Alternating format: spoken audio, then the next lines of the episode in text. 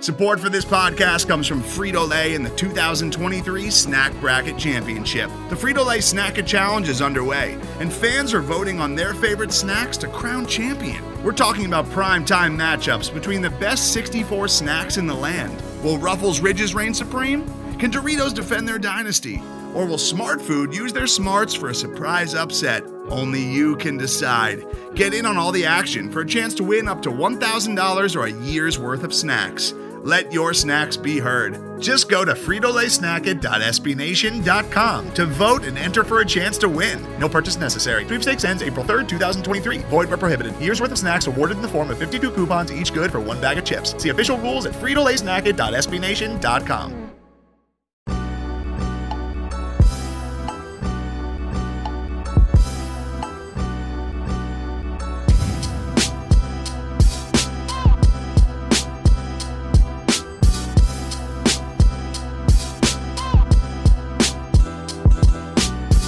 Welcome in everybody to the Longhorn Republic, your source for Texas Longhorn news, sports, and opinions with a bit of snark built in. We are a podcast of Burnt Orange Nation, and you can find more great Texas Longhorn content over at burntorangenation.com. If you like what we do, please leave us a rating or review on Apple Podcasts. It helps get the show out there. Share this with your friends wherever you found it, whether it was Apple Podcast, Google Podcast, Stitcher, TuneIn, Spotify, anywhere where you can find fine podcast content. For some reason, you can also find Kyle and myself. Feel free to connect with us on social media at Longhorn Pod on Twitter. Shoot us an email, longhornrepublicpod at gmail.com. My name is Gerald Goodrich. I'm your host this week, like I am most every week. And I'm joined by a man who I'm having to keep from pulling off a full on mutiny, Kyle Carpenter. Kyle, how are you? You know, you give me just a little bit of power, a little bit of hosting, and uh, it, it's hard to relinquish that. I'll say that. You know, the uh, the, the longtime listeners of this, I you know, w- would say Gerald introduced this show uh, almost every week as uh, I'm your host.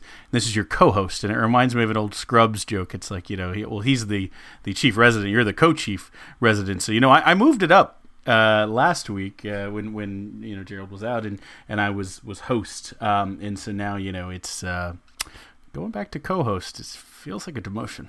It's it's not a demotion at all, Kyle. It's not even in the slightest bit. I honestly assumed that you would just schedule Mike Roach for this week and just completely boxed me out. It was like I scheduled the interview, I scheduled Mike Roach. Gerald, you're done. Just be be gone. Send you the wrong Zoom link and just uh, send you on a wild goose chase let, to find us. let me sit. Let me sit here in the in the Zoom, but that's fine. So we are uh, we're continuing our optimistic march through the Big 12 schedule. So we'll have uh, one of our favorite interviews every year on uh, to talk Melissa Triebwasser of Frogs O' War. Um, we'll obviously close it out with some Godzillatron because, well, uh, we're still uh, social distancing, and so we're doing a lot of streaming as of late. So we are 31 days away from a theoretical kickoff, even though the Big 12 has said schedule is changing. Uh, we'll burn that bridge when we come to it as we have all of the rest of them. But we're continuing our work through our optimistic season preview, hoping a season does happen. And so we have the distinct pleasure bringing on, uh, I'll just be honest with you, one of our favorite guests that we have on the podcast all the time, uh, Melissa Triebwasser, who is uh, the managing editor over at Frogs O' War. Melissa, thank you so much for uh, carving some time out to hang out with us today. I mean, listen, every time I come on, you guys tell me how great I am, so it's pretty easy to, to work y'all into the schedule. It's, I don't hear a lot of that, you know, so it's it's nice. We we honestly though, no, it's it's uh I don't I don't know the metrics that say we get triple the viewers, but I, I know Gerald and I at least get triple the fun anytime you're on here. So uh, you know, I it, it is for us a personal joy. Every listener, go and share this with one of your TCU friends, and let's get those uh, get those listens up so we can get her on here once a month. I don't know, or or maybe not, depending on what we are about to discuss here. So Fair that enough. also maybe this is a one to not do. But Fair it's enough. Okay. Good caveat. controversy sells. Um, so so this is we we addressed it in the intro, but we're switching up our recording schedule for the week. Normally, our preview show comes out on Thursday, and our kind of our newsy show comes out on on Tuesdays. But um, Monday, at the day that we record the, this, is um, there's some news came out of TCU that uh, Gary Patterson uh, head coach of, of the Texas Christian University Horned Frogs, uh, used some some what we would I think is universally accepted as some unacceptable language in uh, in conversations and a couple of different conversations with uh, members of the team, kind of referring to team rules and team norms and those things being violated, uh, and then kind of backdoored it with another use of the of that same language that was trying to prove a point but seemed to offend some of the players and some other players weren't offended by it. And we're really not here to um, to make a value judgment on that and really. But melissa is is obviously the tcu expert. Um, and so as as the tcu person we want to give you a moment just like to share like where like what's going on with the tcu fandom what's going on with you personally on it and kind of where are we at as uh, you know gary patterson's a really respected coach in a lot of circles. Like what's what's the conversation? Where are you sitting and, and kind of what's what's going on?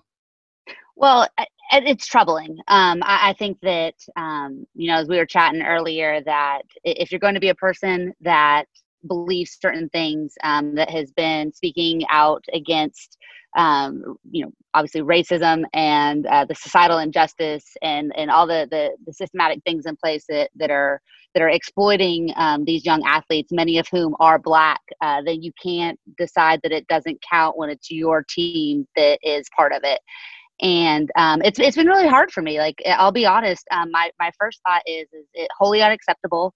Um, you know, everyone context does matter, sure, but there's no matter what the context is, it's completely unacceptable and inappropriate um, in any time to to use that kind of language and um, to use those derogatory terms, um, even if it's an offhand comment.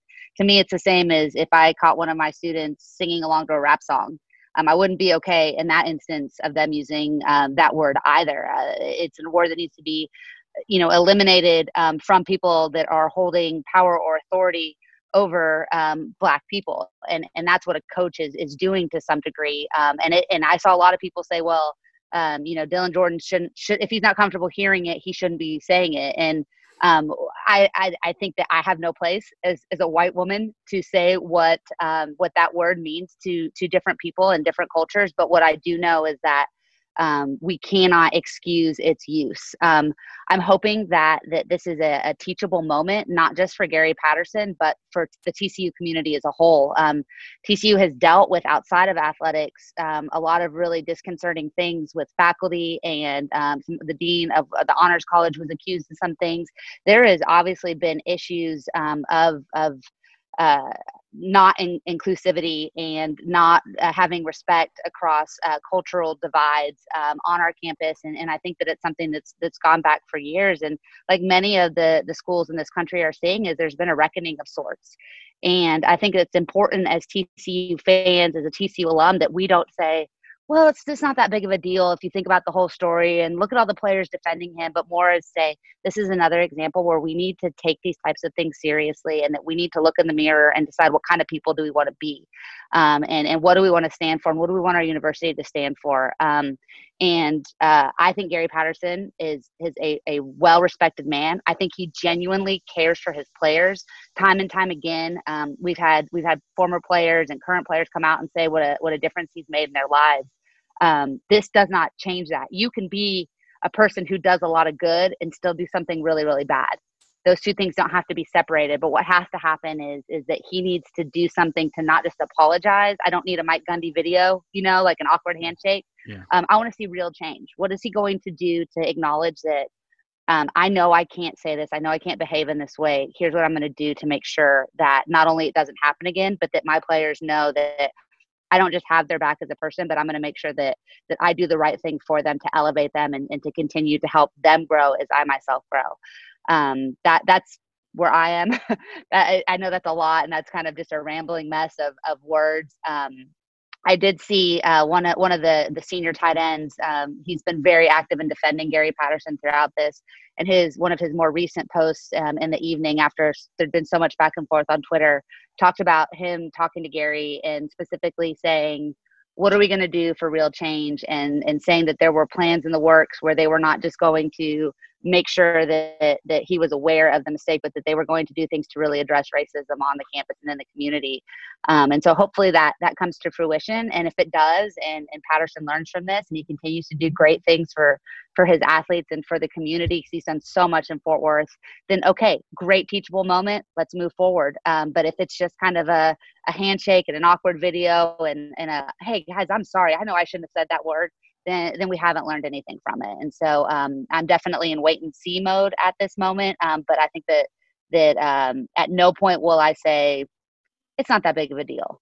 Um, it, because obviously to the athlete in that moment um, or to any you know black athlete coming into that program I, I don't want them to think that that i'm going to be okay with that that's i mean just kind of let that breathe right I, I don't i don't think there's any any thing that Gerald or I need to add on top of that. You obviously understand the person, the impact that he has in that community and that team. I mean, I'll just say, right when when um, Coach Snyder retired from Kansas State, I think Patterson is second after Kirk Ferentz at Iowa. It's the longest tenured. I mean, he is a staple as much as any coach in any city in the country, right? Of Fort Worth and of, of that community. And um, I think we've had examples in the Big Twelve of, of handling it well, handling it not well. We've had um, obviously you mentioned Gundy, and I think you know, there have been some some issues there from from folks. But then you look at the other side of Oklahoma with you know Lincoln Riley, and we don't go out of our way to praise Oklahoma, particularly on this, this, podcast. But uh, you know he's he's handled it well. I think Tom Herman, we, Gerald and I have gone on record quite a bit saying so. It's almost like the young guys, um, you know, have one perspective, and, and I hope Gary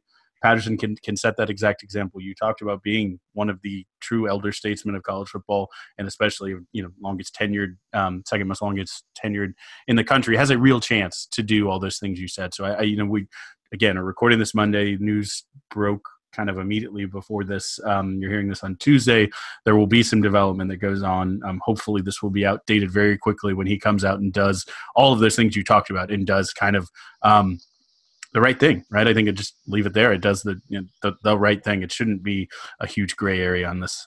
And and again, I think that what you mentioned is like if it, using this as a true teachable moment, a true learning moment. I think that's in the wrong way. I think even what Patterson tried to say he was trying he's trying to use this as a teachable moment for people. And again, not to excuse the language, but uh, you know you can't separate the intention from the actions, and so uh, it's it's you can't have that conversation. But we're, we're this is a football podcast. Yeah. We're a sports yeah. podcast. Yeah. Not it, we hopefully will have a lot of football to talk about. So we've we've got to we've got to talk about some football. Uh, and I, I don't want to pick this scab because it's a weird thing because like TCU beat Texas last year, but it was a bad year for TCU overall. Right. So pick the scab. Pick right? it.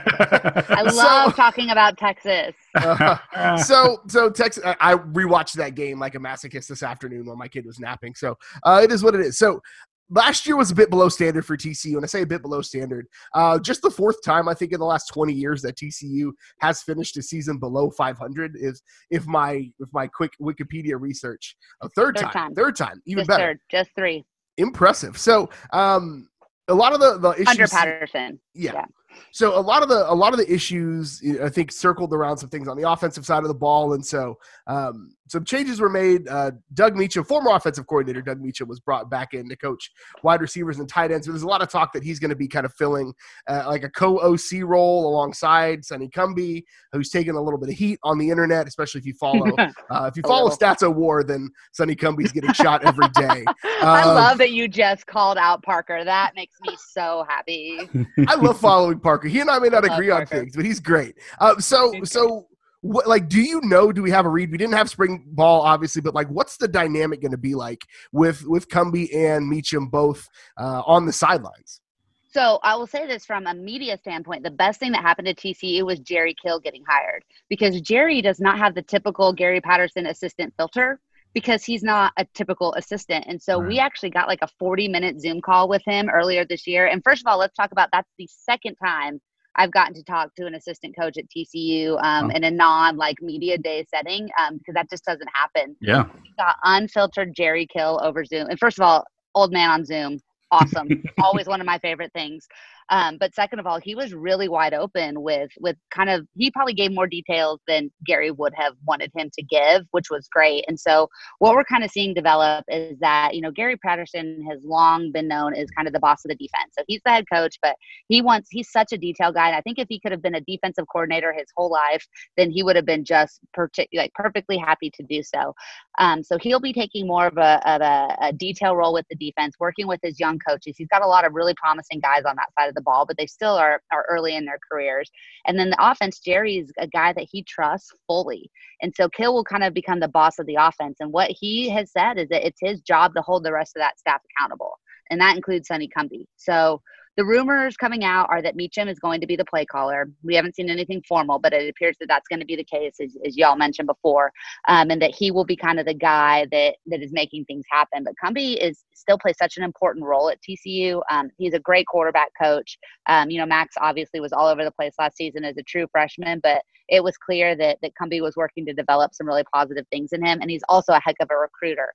Um, there's still a lot of people that think that that Cumbie could be the coach in waiting when Gary Patterson does eventually, um, hopefully, retire after uh, this week. It's still hopefully his choice, but um, I fully expect it to be so. Um, but but I think that that what you're going to see is a power dynamic of uh, Cumbie and Meacham working together, but Meacham is going to kind of be um, the the guy that gets the final stamp, but he still has to report to Jerry Kill, and that to me is going to be the interesting part. Is Doug Meacham, who by most accounts left TCU because he didn't want to share duties with Sonny Cumbie. He wanted to be the guy in charge, going to be willing to report to somebody else, um, even if it is somebody who's so well respected and, and has so much experience like a Jerry Kill. So that's kind of my expectation. I think in theory, I really bought into Jerry Kill talking to him. Um, I love what he is trying to bring from an organizational standpoint, from a game plan standpoint, and just the the type of person that he is. I think it has a chance to be successful, but you have a ton of big egos in that room, and that's just the coaches, not even talking about the players. so, um, and that's a whole separate issue. But I think it'll be really interesting to see how it meshes. And I don't know if having, like right now, TCU's first game is technically September 26th, may or may not say that way, obviously, but it'll be really interesting to see if more time is a blessing or if having to sit there and think about it for an extra three weeks actually makes things worse. You know that that's really fascinating. I didn't realize that Kill was coming in in that role. I knew he was coming in as kind of the you know that, that's the the big college football program now, right? As you try to get a head coach at another, you know, program who has some some name recognition, some clout, maybe whatever stage they're in their career to be a you know an analyst or a, an assistant or you know a, a non um, staff assistant. But I didn't realize he was basically playing principal uh, of the offense. And, and, that's exactly it. Yes, yeah. that's a great great way to say it. And that and that's amazing because I didn't realize that uh, until um, the other day I was googling it. I don't remember uh, how I found it, but Jerry Kill was actually Gary Patterson's best man in his wedding. So I mean, that's mm-hmm. like you got your your like hermano over there running the other side of it. That's like a I'm kind of uh, the more you talk about it, the more I love that for for uh, for Patterson having that arrangement. Here's here's the other thing that's interesting about that too is that there has never been a since Dick Bumpas retired. There's not been a person on that coaching staff that can tell Gary to shut up and Jerry is is like he yeah. has he is on equal foot. He should have said something today, but or yesterday, but he is on equal footing um, with Gary Patterson and can be honest with know, we, we all have bosses right at some level and and you've got your boss and then you've got your boss's boss and sometimes you don't feel like you can be super open with your boss's boss um, but but that you can talk to your boss and so not only will cumbie and Meacham and Applewhite and all these guys be able to talk to Jerry Kill but Jerry Kill can go talk to Patterson, and he seems like the kind. And from what he's presented himself, he's going to be a guy that that fights for his coaches, and that when Patterson is you know chewing out Cumbie on the sideline, he's going to be the guy, and he won't be on the field, I don't think, but you know that maybe maybe he's beeping Gary's towel girl and saying tell him to calm down or something. That it, I, I think it has. It's either going to be a real beautiful thing that is going to help the offense look like a college football offense again, or it's going to be such a disaster that it might be more fun to watch. well, that's you, you, you're you're setting up my segues. That's a perfect way to look at it. So with that offense, the the one thing we know uh, as a returning uh, Max Duggan, it, seems, is the the starter. He started the uh, the second half of, of last season and heads into his second year now. He had ups and downs. Let's call Texas definitely what it was an up uh, for him. Um, flashed probably a pretty high ceiling. Um, what are, what are your expectations? What are the expectations for uh, Duggan in year two? Well, he has to be better. Um, TCU has unbelievable talent. They lost the first round wide receiver. They lost both of their senior running backs, but they, in theory, have more talent this year than they did. I think the offensive line will also be better, just sheerly by the fact that it would be hard for it to be worse, um, especially once Niang. Think again. Can we just like let's again let's rip the band-aid off. Lucas Niang played one last game hurt, and it was against Texas because he wanted to beat Texas one more time. Like what a guy! Honestly, what a guy. Um, I'm going to keep talking about it because you know that's the game I got run over by Keaontay Ingram and like blew up my knee and ankle completely and have never been the same since. So I, I, just like I need to feel good about that game and that win because I experienced so much pain that day. Um, but and for like seven weeks afterwards, but it's fine. I'm over it. Um, but yeah, I, I, think that that Duggan has a chance. Uh, he's a really hard worker. Um, he's a naturally gifted athlete, but and like that's so cliche. But he's the dude that that was finding ways to throw throughout the lockdown. That you know, has been working with his wide receivers or, or whatever was available to him um, when he had the opportunity. He seems to refine, have refined his mechanics. And in the four practices of spring that we had, everybody said, okay, this, this looks like a guy that's taken a big step forward. That being said, um, he's not going to go from being a 50% passer, 55% passer to a 70% passer in one season. It's just not going to happen. What you hope is that you finally have a guy in Doug Meacham who's going to look to exploit his talents and not play the I'm either going to um, have our running back throw the ball on fourth and one or I'm going to throw 70 yard fades to, you know, five foot 11 Jalen Reagor 70 yards down the field. Um, if they can actually work the middle of the field, um, take advantage of their tight ends, then I think that Duggan is going to improve just based on scheme because he certainly has the ability to be a much better quarterback than what we saw um, throughout most of, of 2019. So you like you're killing the segues today, by the way. Like uh, one, like I, have I've already started calling him Thug and Duggan because that just works for me. love um, it. I love it. It it really like I just it it sucked watching him pick apart the Texas secondary. Uh, Sucked. Yeah, for, depending on which side of the field you're on, and, and even if you ended up on crutches after that game or not. Can, uh, can, right. Hang on, can I just point out for the for the, the listeners, not the viewers uh, at home who don't get the benefit of the visual aid, is your air quotes are actually turned into the kind of uh, I never They're little baby horn frogs until right? you did yeah. it. Your your air quotes are literally the horn frog, and that kind of makes me hate and love you ten times more both at the same time. Amazing. I do what those, I can. Those are just opposite sides of the same coin, love and hate. So we'll, we'll just talk. We'll talk about the offensive line. Uh, so uh, Lucas Niang is gone. Um, third round pick. Uh, again, congrats. Hopefully the the, the injuries clear themselves up. Um, and you, you kind of talked about it. That was a, that was one of the big struggles for TCU last year. It's really hard, regardless of how talented your offense is, to be good if your offensive line is struggling. And so, like, what are the expectations? How do they? I mean, you don't really replace a guy like Lucas Niang, but like, what are the expectations for them to step forward and hopefully uh, keep Max Duggan from having to run for his life all day? So the thing that's going to be really interesting about that is that um, you bring back a lot of guys who have been around the program for a long time, but most of them haven't been starters. And so, in that sense, you're looking at a bunch of unknowns, um, but you also replace a lot of guys who have been around the program for a long time and were starters and just, I mean, to be honest, weren't very good most of 2019. And so, um, I think Coy McMillon is back at center. He is um, kind of your quintessential, uh, really, really bright, smart, understands the game. Um, he, he's he's not a great center. He's not a Joey Hunt or somebody like that. Um, uh, in, in Austin, um, can't remember his name right now, but TCU's had some really great centers. I don't know that he's necessarily that guy right now, but he's experienced. He's solid. He's not going to mess things up, and he's not going to do anything to, to get the quarterback hurt. And So you've got a good center. That's super, super important. But then when you look at the guards and and the uh, the tackle positions, it's a lot of kind of unknowns. Um, there's a lot of, uh, of promise in in guys like um, uh, John Lands is a sophomore who is a, just a massive human being and looks like he could be really strong. I think that we'll see Wes Harris step into a starting role this year. Um, there's like 75 Harris boys. They've all played for TCU and they all are um, incredibly talented. And so I think he has a chance to be really good. Um, you're also looking at, at a true freshman in Garrett Hayes, who was a super highly rated recruit, um, a high four star guy who has a chance. Probably won't start as a true freshman on the line, but but could be a guy that's going to be really, really tough to redshirt. Um, at tackle, Austin Myers feels like he's been around forever. Um, he's he's one of the he was another really high four star recruit that was kind of expected to come in right away and compete, and he's kind of been in and out of the starting lineup. But he certainly has the talent and the ability to be really steady on the line. And Quazell White um, who's a junior who played quite a bit last year as a sophomore and has a chance to be um, really good. But the best thing that, that the Frogs did uh, this year is they went and found um, a grad transfer in TJ Storment from um, uh, Colorado State. He's a guy that was literally driving to Purdue to go sign his letter. Got a call, um, and he had a previous relationship with Bryan Applewhite, who's TC's new running backs coach. Um, got a call from the Frogs, and they said, "Hey, uh, we know you're about to sign with Purdue, but but we can offer you a, a, really great opportunity here. And he immediately, like, I think he was in like Louisiana, like on a cell phone on the side of the road, and he was like, "Okay, never mind. Sorry, Purdue, I'm out." Um, maybe he watched TCU destroy Purdue last year. I don't know. It could have been it.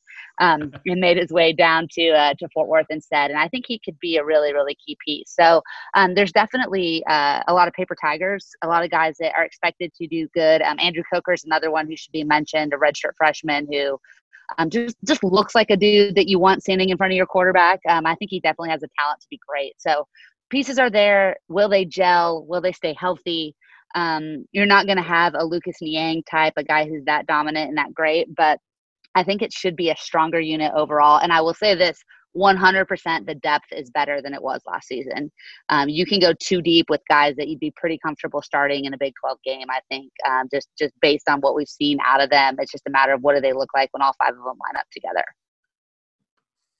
And I think that's that's always the question with a unit like like the offensive line, right? It's all about chemistry. It's all about do I trust the guy to my left and right? Do I do I know where I'm putting my hands? Do I know where I'm putting my feet? Can I get my feet out of the hole? Is we we had a former Texas offensive lineman Nick Zychek, friend of the show, on, and he talked about all those things. And so like it, it's so it's so hard to like, especially without spring ball, talk about like, hey, mm-hmm. what's that group going to look like? Because we haven't seen all these new pieces putting their hands on people and putting their feet in holes and all those uh, important things.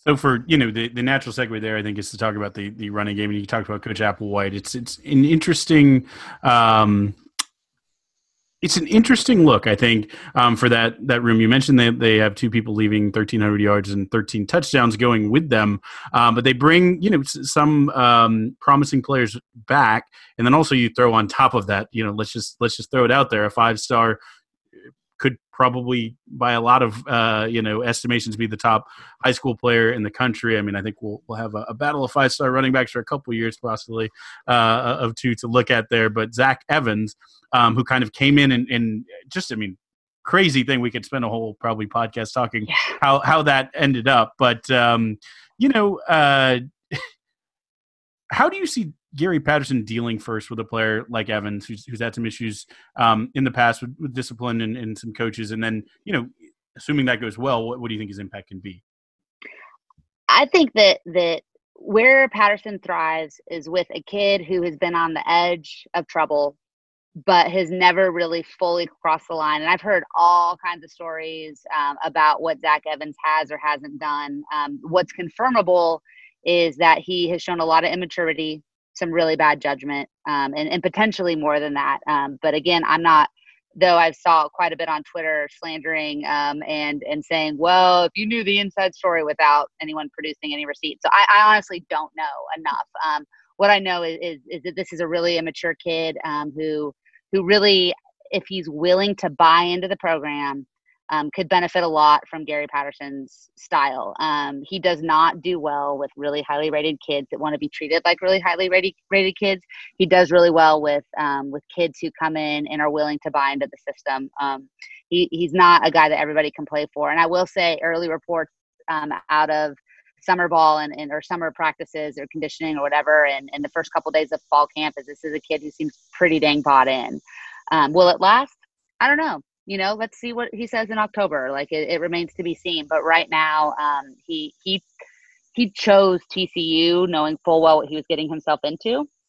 Um, so hopefully, and, and, you know, I'm, at the end of the day, like I'm a high school teacher. I love TCU, but but what I really see is, is a kid who has a chance to to get himself back on on the right path, do something great, um, and really flourish in an environment where where he has a chance to be successful. So if he's able to stay in the program and stay bought in, especially if he's not the starter day one, which we'll get to that, but don't expect him to be the starter day one. Um, then I think that that he's obviously just we haven't had a guy like that since LT, right? And and maybe he won't be that good. I'm not going to put that on his shoulders, but the potential um, and, and just the ability and what we've seen of him so far, he can be that good. Um, like I said, it's not a guarantee. Um, don't sleep on Darwin Barlow. Everybody seems to have forgotten about Darwin Barlow, and um, from what we've we've heard and and what everyone is saying is he's been an absolute monster. Uh, what you love is another highly rated kid who sees a five star sign and goes okay, and goes and puts on ten pounds of muscle and says, "Beat me, beat me out. And that's what Darwin Barlow has done. Um, so he was a kid that was pursued by everybody, almost flipped to USC at the last minute um, came to TCU with one of his best friends from high school, Josh Foster, who's a safety, um, and has just worked and worked and worked. And when he got on the field last year, he was awesome. Um, he only played in a couple of games. He had a couple big runs, had a great touchdown towards the end of the season in front of his whole family. I was standing right in front of them, and they just, I've never heard a group of people get so loud in my entire life. It was great. Um, and so I think that that, that one two punch is going to be, um, if, if, we run the ball effectively, um, don't tell Parker I said that. But if we if we work to use that, um, I think it can be a really effective one-two punch. Daimarqua Foster is a guy whose um, whose legs are the size of like a small redwood tree, um, just a massive human being. And then uh, Emari Demercado is uh, just an experienced veteran guy who knows his blocking assignments. He can catch the ball out of the backfield and, and just bring kind of a, a calmness and, and a, a level of um, veteran experience to that group as well. So um, the running backs get I get so excited thinking about what they can do if we know how to properly deploy them, not just in the running game but the passing game as well. So one, I thank you for for bringing up Parker. He's actually in the question that I wrote for Kyle, and he skipped over it because he already took a shot at him earlier. But it's fine. Um, oh, keep taking shots at him, please. I'll make sure that he listens. I, I was trying. I was trying to be nice, and usually, you know, Gerald's the nice one, but I, I tried to take a page out of his book, so I, am sorry. No, and I absolutely again, I absolutely love. I, I love this. Like, I'm. I I, just, I wish I was as smart as some of these like advanced stats. No, I know. He just crazy. freaks me out. Yeah, it's it's nuts. But um, so we we we talked about you know, the running backs and, and, kind of what Zach Evans could potentially bring. And, and one, I think you said something there, and I'll just comment on it because it's you know the youth pastor in me coming out. Like this this is an 18 year old kid that got really bad advice from some really bad people and didn't have anybody to tell him like shut your mouth and, and get in line and so like i think that's probably going to happen at tcu at least my gut feeling so like I, I just hope that he gets some good advice finally in his life because he's a kid that's got an nfl future and i love seeing kids like sure. that who uh, yeah. have an opportunity to change their entire family's fortune but speaking of a guy who's done that jalen Reagor, praise the lord is gone I'm so excited that he is now in the NFL. Uh, I'm going to be really, really honest with you. Um, the remaining wide receivers, great unit. They, have got a lot of talent there. Um, we all remember again, Texas fans remember Taye Barber. That name is going to haunt me. It's, he's he's up there with the the Josh Freemans of the world. Now that I wake up and will continue to curse those names forever and ever. Amen. Um, but like, what are the other names that Texas fans should probably become familiar with uh, before the season starts? Yeah, um, I think you, you're absolutely right to bring out Taye Barber. He is the most experienced um, guy on the roster as far as career catches, but he still only has like 29 career catches. That's how young and inexperienced this this group is as a whole. Um, the one that we need to be great, if TCU is going to be good, Valence Hunt has to be great. Um, he's the six foot three speedy guy. He's the one that made that ridiculous one-handed catch in the end, like put his hand down in the end zone against Baylor to force triple overtime before things that we won't talk about happened, but um, all the talent in the world, all the ability in the world, soft hands, body control, just just needed needs probably you know probably needed last year seasoning just to get to be a, a legit power five wide receiver. He should be great this year. Um, another guy that you guys already know well is Quentin Johnston. Um, he's a true freshman that was going to Texas until he wasn't. Malcolm Kelly God, that's got to really hurt when he not only flipped to TCU, but a, a former Oklahoma yeah. player was the one that got, now you've stolen plenty of great guys from us that I would kill to have. Um, Jonathan Gray, I'll never ever forgive you for that, but it's fine. Um, but but yeah, so so I think he's another guy that he's a true freshman. Um, it's so hard with wide receivers that are true freshmen to know. Um, I don't know if he's one of those guys that steps on the field and all of a sudden is is just absolutely excellent, but he definitely looks like he could be that guy. Um, but the one that that and I mean, there's all sorts of. them. There's John Stephens Jr. There's uh, Savion Bird, There's Derius Davis. Like the, TCU has the variety pack wide receivers that are great, but the one to me that was the biggest pickup was J.D. Spielman, the grad transfer from, or the transfer from Nebraska. Uh, he's immediately eligible to play. He was Nebraska's leading receiver. Was going to be first in every meaningful category in their record books, and um, decided to leave. Um, he he was dealing with some anxiety issues and, and some some different things, and needed a fresh start Um, Rick Spielman is his dad, the the GM of the Minnesota Vikings. Rick and Jerry Kill are really good friends, and so he made his way down to to Fort Worth and TCU. Um, he was he was one of the best receivers in the Big Big Ten last year, which isn't saying anything in the Big Ten, but still nice to be able to say. Um, and and he's a he's a explosive guy. He's small, but he can return punts. He can return kicks. Um, he's got great hands. He's not afraid to go across the middle. And like I was talking earlier about those intermediate routes, like he's the guy that's going to be willing to go and run them. And so I think he'll be a really great safety blanket for Max. Um, a guy that he can trust, that he can develop great chemistry with, and that can can do all of the things that that a young quarterback needs in a, in a veteran wide receiver. So um, to me, he's kind of the the the keystone of, of what works. If if JD Spielman can eat up space in the middle, then it frees things up for Taye Barber and on the other side and Te'Vailance Hunt on the outside and Quentin Johnston. And then of course the two tight ends. Um, if we just will remember that Pro Wells is a is an NFL player and use him occasionally, like that guy could be an all conference tight end. And for TCU to have someone even in the conversation, it'll be the kid from Iowa State. But but even in the conversation, like I don't remember the last time we had a tight end that like actually caught balls. So it's really exciting to think about what what Pro Wells can do um, if, if given the opportunity. And I'm hoping that Meacham will find a way to use him effectively. I don't doubt that. so let let's that's a that's a a fantastic view of the offense, but you know, we as we said at the top, Gary Patterson is a defensive coach, probably first and foremost, right? And and you know, for a five and seven team last year, lost a, a, good amount of talent off of off of that defense, right? I think you know you start right at the the front with the start of the D line. Um, Ross Blacklocker, you came on this and, and talked uh, last year quite a bit about, and it seemed to he, he lived up uh, to that as a second round pick. He left uh, early, um, but last year only 22 sacks, which is you know again un Patterson esque. Um, I mean, how does this team, that front seven, uh, really kind of generate that pressure this season to to give a different look?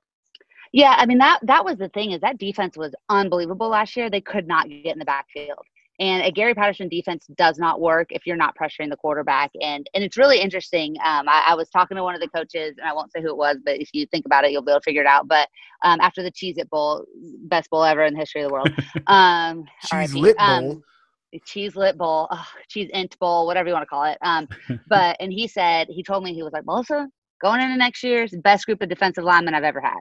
He's like the talent and the athleticism and all of this is unbelievable. Well, the problem is, is they were really young, and I think that they just never quite developed into like college ready players last year. And so the hope is that this year that that they're they're healthy, that they're motivated, um, and and that they're maybe a little bit better schemed to be successful um, because you're going to have a lot more youth on the outside than you did as far as the the secondary.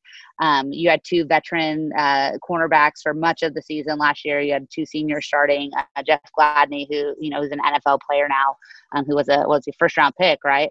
Um, so so you had guys that, that could make up for that. Well, you're not necessarily going to have that this year, at least not in the experience department. And so Corey Bethley on the inside is is the guy that that absolutely has to be break to be great. Um, what is really interesting is if Marcel Brooks um, is granted eligibility, which we haven't heard, um, he's going to probably play safety, but he's going to play a down safety, kind of like what Innis Gaines did. And he's a guy who can absolutely blitz and play at the line of scrimmage and you know rush the quarterback and and be a great um, a great run stopper too on the line. Um, he could be an absolute difference maker as far as, as far as just being able to get pressure. Um, but outside of that, it's it's a mixed bag of we're not exactly sure. Um, we think George Ellis is going to be really really good next to Corey Bethley. You've got Terrell Cooper, who's another guy who feels like he's been around forever at defensive tackle. Neither of those guys are um, uh, Ross Blacklock, obviously, but they have a chance to be really, really good. Um, Jaquez Sorrells is another guy um, who who was a, a, prep school kid who came. Um, he he has um, been in the doghouse a little bit, from what I understand. So we'll see if if he pans out. Um, and then at defensive end, um, you know, I don't want to put this all in one kid, but but it's got to be Ochaun Mathis. Um, he was expected to break out last year and, and he was fine. Like he wasn't bad, but he wasn't quite there yet. And, and for that defensive end position to generate a pass rush, Ochaun Mathis has to be a complete and total difference maker. He'll have pretty good players opposite him. Um, the Frogs got Mark Jackson, defensive end transfer from Oklahoma. He played linebacker for the Sooners for the most part. Um, he's not going to be a world beater, but he should be pretty good. He's probably going to have to sit out this year. I don't think his waiver has been granted. And then you've got Earl Barquet and Cole Ellis and a couple of young guys. Parker Workman, who is fine, um, but not as good as I wanted him to be based on his hair. Um, so so it's going to be up to. He's got beautiful, luscious locks. Um, I'm losing daylight too. By the way, I'm sorry, I'm gone dark here. Um, but it, it's up to it's up to hit like to, to one of these guys to be good and for Ochaun Mathis to be great. And I think that that we're gonna see a big breakout season from Mathis. Um, he he looks like he has a chance to be an elite pass rusher. We just need to see it happen on the field. And I'm, I have no doubt that a Gary Patterson defense comes together and, you know, intercept Sam Ehlinger four times in one game to, to really put a blemish on things or whatever that turns out Thank you. Uh, knocks loudly on wood. Knocks loudly Yeah. on wood. Today's episode is brought to you by Cars.com. With over 2 million vehicles and 50,000 more added every day, Cars.com will match you with the perfect car for you, your budget, your life, your style. And if you're ready to say goodbye to your current car, Cars.com will get you an instant offer to cash it in. Just start by entering your license plate and get matched with a local dealer who will write you the check. So whether you're looking to buy or sell, just go to cars.com. It's magical.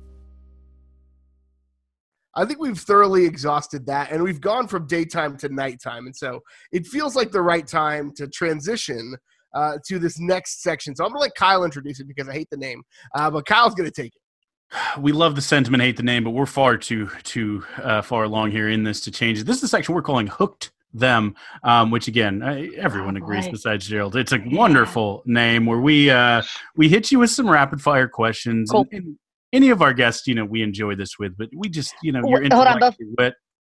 before we do that though really quick um it would not be a tcu i could not talk about tcu without at least saying the names Trevon Moehrig, Ardarius Washington, and Garrett Wallow. That's all we need Garrett to say. Wallow. We don't need to talk about how great they are.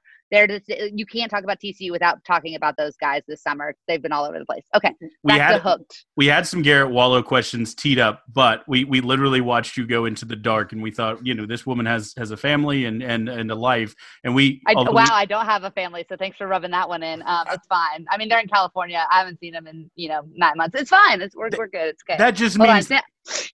I'm fine. You got a four-legged family, right? You got, you got- that's right. I do have dogs. I as do. as a proud dog father, yeah, that's that to me. uh, please do not disparage that fa- family unit. Yeah, the uh, no, so back to the, the rapid fire here. You know, with your wit, always these are these are entertaining. So we've prepared a few um, that we're, we're proud of this year. I think I think we did a did a good Can't job wait. uh, So getting excited. ourselves and of course not you ready for these. But so let's start right at the top. Why don't you come on down to uh, the first question?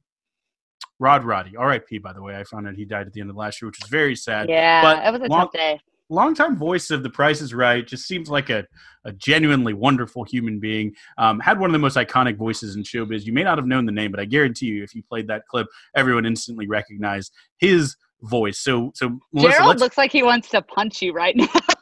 He's a this is this is the zone. We get in the zen for this section. This is where this we is really the shine. business. This is what we take seriously. That that football stuff, fine, yeah. Um, Mm, so whatever. if you could, Melissa Triebwasser, today be the voice of anything in i- in the world, you are the voice of it. Today, you're switching jobs. That's your job going forward. What would you be the voice of? the voice of at like, do, am I the announcer for, or am I like the spokesperson? This could be absolutely anything. Freedom Blank of creativity canvas. to answer. Yeah, how, how you how your heart tells you. I want to take over the Moviefone voice. Ooh, I Top- like it. Nobody uses it anymore, so it's completely and totally irrelevant. But I always loved, "Hello, welcome for Moviefone. Press one for." Like I just think that, and I, you know, I'm a film major, so I always want to be around movies. That or the snuggie. Like I feel like the snuggie person had a pretty good gig for a while too. So It- each had a glorious three years. You're right. mhm, mhm. I love it. Okay, so this is something that I shouldn't be proud of, but I am. But I have gone, I've gone perfect throughout this uh, series. So I've I've tried to find a weird connection. So uh, former TCU running back James Bednarski joined the WWE and wrestled out of Austin, Texas, with the ring name Scott Putski. And I say all of that simply to ask this question: Is if there was a TCU player, current or kind of recent history, that had to be or would be most likely to be a WWE wrestler, who would it be, and what would the ring name be? man, I hate I hate to say it because the guy I want to say like it's just because uh, he feel like he's kind of like like an unfunny Rob Gronkowski, but Tank Carter. Um, sometimes he says things on Twitter, and I'm like, Tank, Yep. please please stop. Um, but doesn't he feel like a guy that's probably taken a chair or two to the head?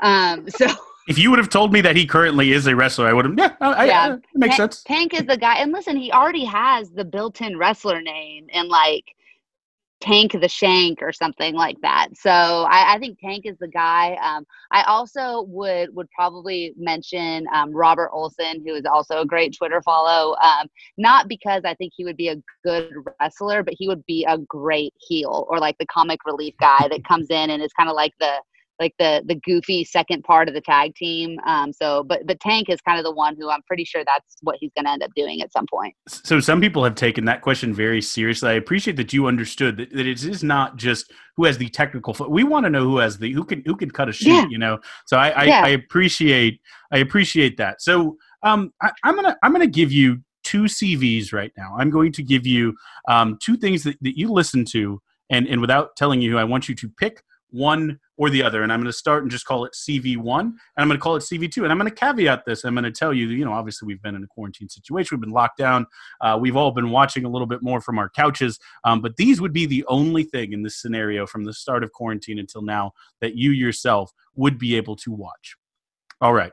I'm going to give you uh, Legally Blonde, Royal Tenenbaums, Idiocracy, Old School, Blue Streak, uh, Legally Blonde 2, Zombieland, uh, in the Family Stone. That is CV1. Keep that in your brain, Okay. lock it in there.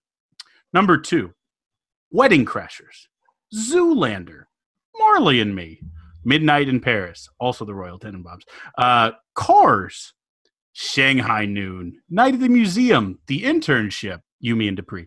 Uh, if you have to pick one of these CVs to watch the entirety of quarantine, which are you picking? So this is a problem for me because the minute you said Royal Tenenbaums, I was like, it's number one. And then you threw me for a curve, and it was on both lists. Um, Cars, really hard to say no to Cars. Also one of my personal favorites. Um, but I think I'm going with list one by a hair. Now that's just the TCU bias. I, I tried to give a true blind pick here. That was CV number one was Luke Wilson, the Wilson brother who attended TCU, while CV number two obviously was Owen Wilson uh, of of UT uh, fame, um, both out of Houston, Texas, of course, represent. But uh, I, I, I gotta feel that that's just the purple uh, tinted It- glasses. It comes out no matter what. You can try to suppress it, but the purpose it always finds a way to to integrate what everything that you say. So also like let's just talk about like what a list. What both of those guys, man. Like Seriously. what list? What successes? I- What I great didn't- humans. I didn't even include things like like Rushmore, which I, I was trying to kind of Oh, how do you push- leave Rushmore off well, the list? I was kind of trying to push down Luke Wilson's um, list a bit and build up Owens. Um, you know, uh, so Tough. so yeah, Starsky and Hutch. I thought uh, you know might uh, might might be too obvious that who I was talking about. Drillbit Taylor, come on. Uh, no, that's Oh, wow. So last one, this I think this is a good one to, to finish with. So this is something that Kyle and I learned. We learned something producing this podcast. But the owner of the second longest streak in Jeopardy history, 74 games, bringing in more than $400,000 is Julia Collins, a TCU alum. So as a fellow TCU alum, if you had to go on a 74 game win streak on any game show of your choice, what game show would you pick and why? First of all, I would kill at Jeopardy. My amount of useless knowledge um, is just all over the place. Just don't ask me about math. We're cool. Um, oh man, what game show would be like? I always wanted to be on like um, uh, what's that world traveling show or Survivor? Amazing Race. Like, Amazing Race. I was going to be on Amazing Race or Survivor. Those were the two. So I guess technically what you could say is that like I could be on Amazing Race and just win all of the events, but you're not getting to 74 with that. Oh, no, I got it. I got it. I got it. I got it. It just came back to Netflix, I think, or Hulu, one of the two. It is the most iconic game show in the history of mankind, the most underrated game show in the history of mankind. Please tell me that you know that I'm about to say the words supermarket sweep. That's the one. That's the tweet. That's That's the show I want to be on. Beautiful. Well, I mean, I, absolutely correct. I have to ask a follow up. I know we're trying to get out of here, but I have to ask a follow up. Your first item that you run to, where, where are you going immediately first? Like olive oil or something like that. Like you got to go. It's the bang for the buck. You Okay. can buy like a thirty dollar thing of olive oil at Ooh, the grocery good. store. That or like the the the brisket. I mean, you, we live in Texas. Some of us are Yeah. in Texas vicinity. Like brisket right now is like seventy five dollars a pound. Uh, So Yep. like that's that's. But it was what was the one that they always went to first? There was always something that you was like a guarantee. Hams. Hams. They always Hams went for hams. Yeah. Yeah. but I'm going olive oil. You can. I think you can fit more into your cart than you can hams. I like that. Avocado oil is also weirdly expensive. Oh, come find out. Could you could you imagine playing that game show at like Whole Foods? it would be. That's what they. I want. I want hoity-toity supermarket sleep. Your Put cart is Whole Foods, forty put me two at thousand dollars. Your prime discount brings it to forty one five hundred. yep. I, that, we should start this. I think we have something here, guys. That's okay. That nobody else take that idea. We're done yeah. with it. So, The one thing we don't have the IP. Anyways. so Melissa, if people want to find out more, uh, what you got going on, then where can they find you on the internet? You can find me at the Coach Melissa on Twitter and, of course, at frogsowar.com, the Twitter, the Facebook, all of those good things. Um, we have been staying afloat over the last five months, um, but very hopeful we'll have real football things to write about soon, as I'm sure you guys are as well. And I will say my number one priority in all of this is the health and the safety of the players, the coaches. I feel the same way as I do for teachers and students um, that that wear your masks, please, people. Um, it is not a personal right to not do that. Um, do the right thing, take care of people, take care of others. Um, and if you're going to send your child back to in person school, please do not eat at restaurants or travel. That's my personal request as a teacher. That's uh, hopefully everyone listen to that because that might be actually the most important thing we said on the podcast this uh, this week. Thank you so much, Melissa. It is we honestly mean it when we say it. It's a joy every time we have this on the calendar. Well, I always really love coming on and chatting with you guys, and uh, hopefully we'll get a chance to do it before the the Texas game this winter, or fall, October, October. Lord willing, the creek don't rise.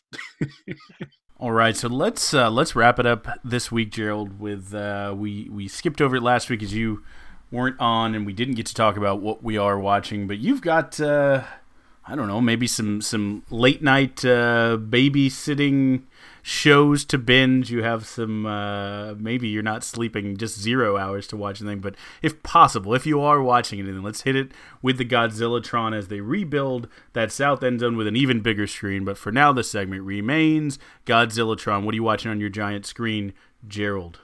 Okay, so first of all, one of the, this is the life hack for for new for new dads is well, your wife is doing most of the if not all of the hard work. So like stay up for like an extra 30 minutes after she goes down and do something around the house, fold laundry, do dishes, whatever, right? Like pick up something extra.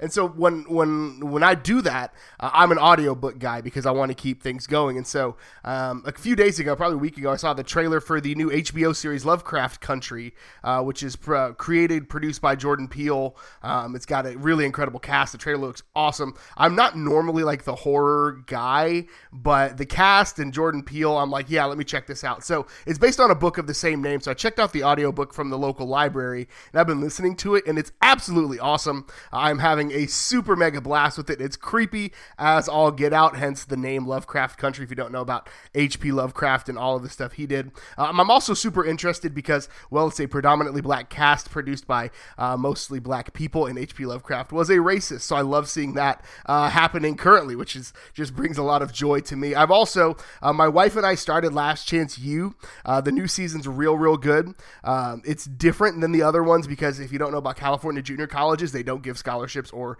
like room and board. So these kids are like, I work nights and I play football and I have two kids. So it's like an interesting wrinkle. Um, the first episode totally rocked me. Um, um, no spoilers for it, but I was holding my son during the big reveal at the end of the episode. Again, no spoilers, and I started to like man weep. And I say man weep, I just cried because I'm a crier. It is what it is.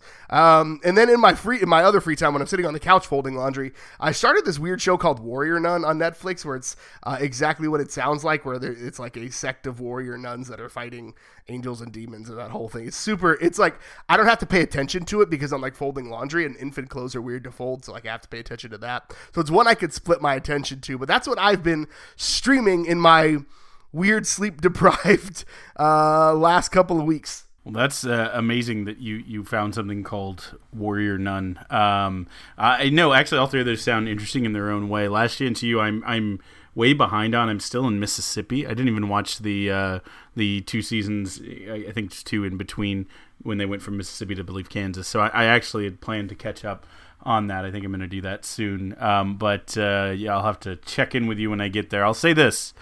I have been watching some things though, Gerald. Uh, there's there's a few things in the work. I'm going to save them because I, I, promised I would talk a little bit about uh, Treme. Now, Gerald, have you seen Treme?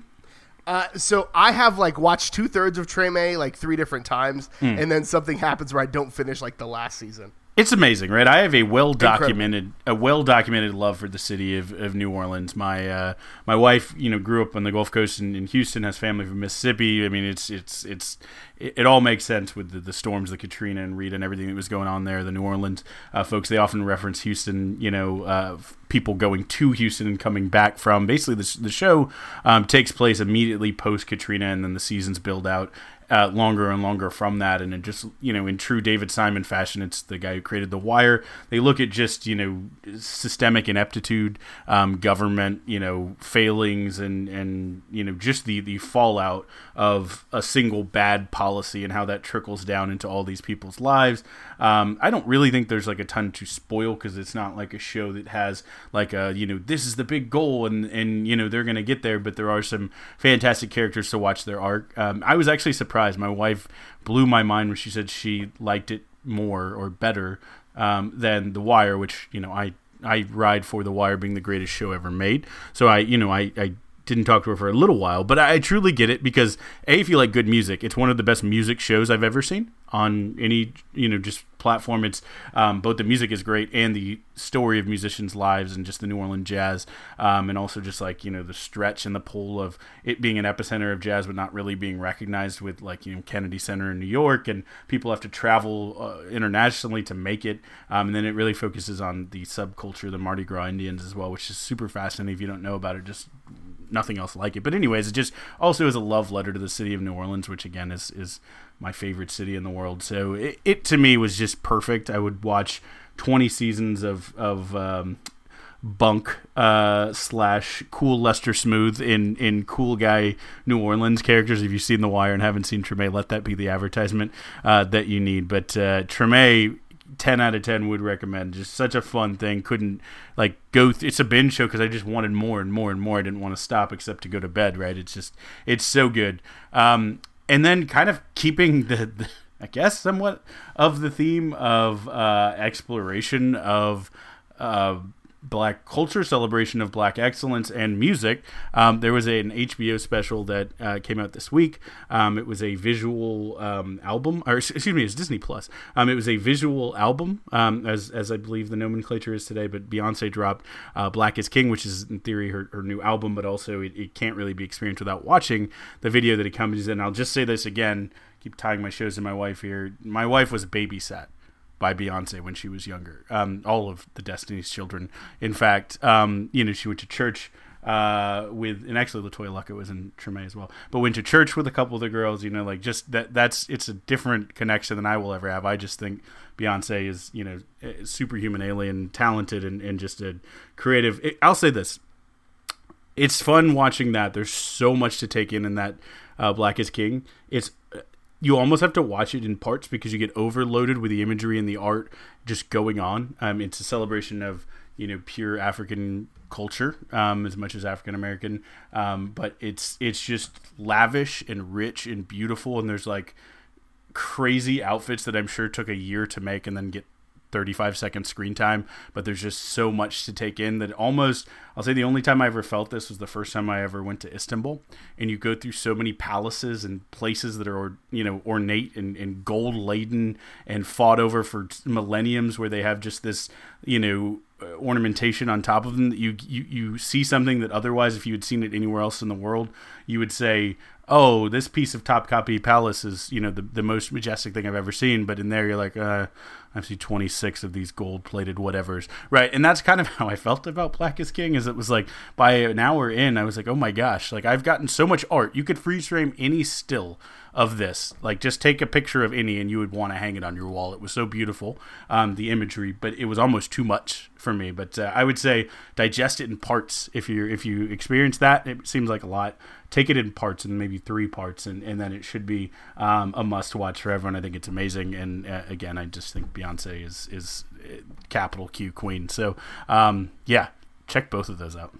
Yeah, so like like I said, I've I've watched I've watched most of Treme uh, like three times, and then again, like th- weird things happen. My we, my wife and I literally started watching it like right before we started like baby prepping, and I was like, well, got to get the house ready for the kid. Fair. So we'll eventually catch back up. But like the the first time you see the like. Uh, Clarke Peters is, is the actor's name. Clarke Peters dressed up as one of the Mardi Gras Indians. Like, yeah. my jaw dropped. Or like, yeah. and one like I didn't know Wendell Pierce was an actual musician on top of being an incredible actor. So like seeing him in the second line was so stinking cool. I haven't I haven't checked out uh, Black is King yet. I I, I don't. It's just I I I, it, I didn't have a draw to it. It wasn't something that drew me into it. So uh, it'll probably happen. But my backlog is like super long, and I've got to really prioritize things at this point. But that's all we've got for you this week, Kyle. Where can the good folks find you on the internet? Uh, you can find me um, tweeting from uh, at Beehive King. Uh, I'm just kidding. Um, I am part of the Beehive, but don't have a Twitter yet. You can find me at Kyle Carpenter as well as follow the Texas Pregamer at Texas Pregamer. You can follow me on Twitter. I'm at GHGoodrich. Follow the show on Twitter at Longhorn Pod. Shoot us an email, longhornrepublicpod at gmail.com. Thank you so much for tuning in again this week. And until next time, hook 'em. Hook 'em. I love you.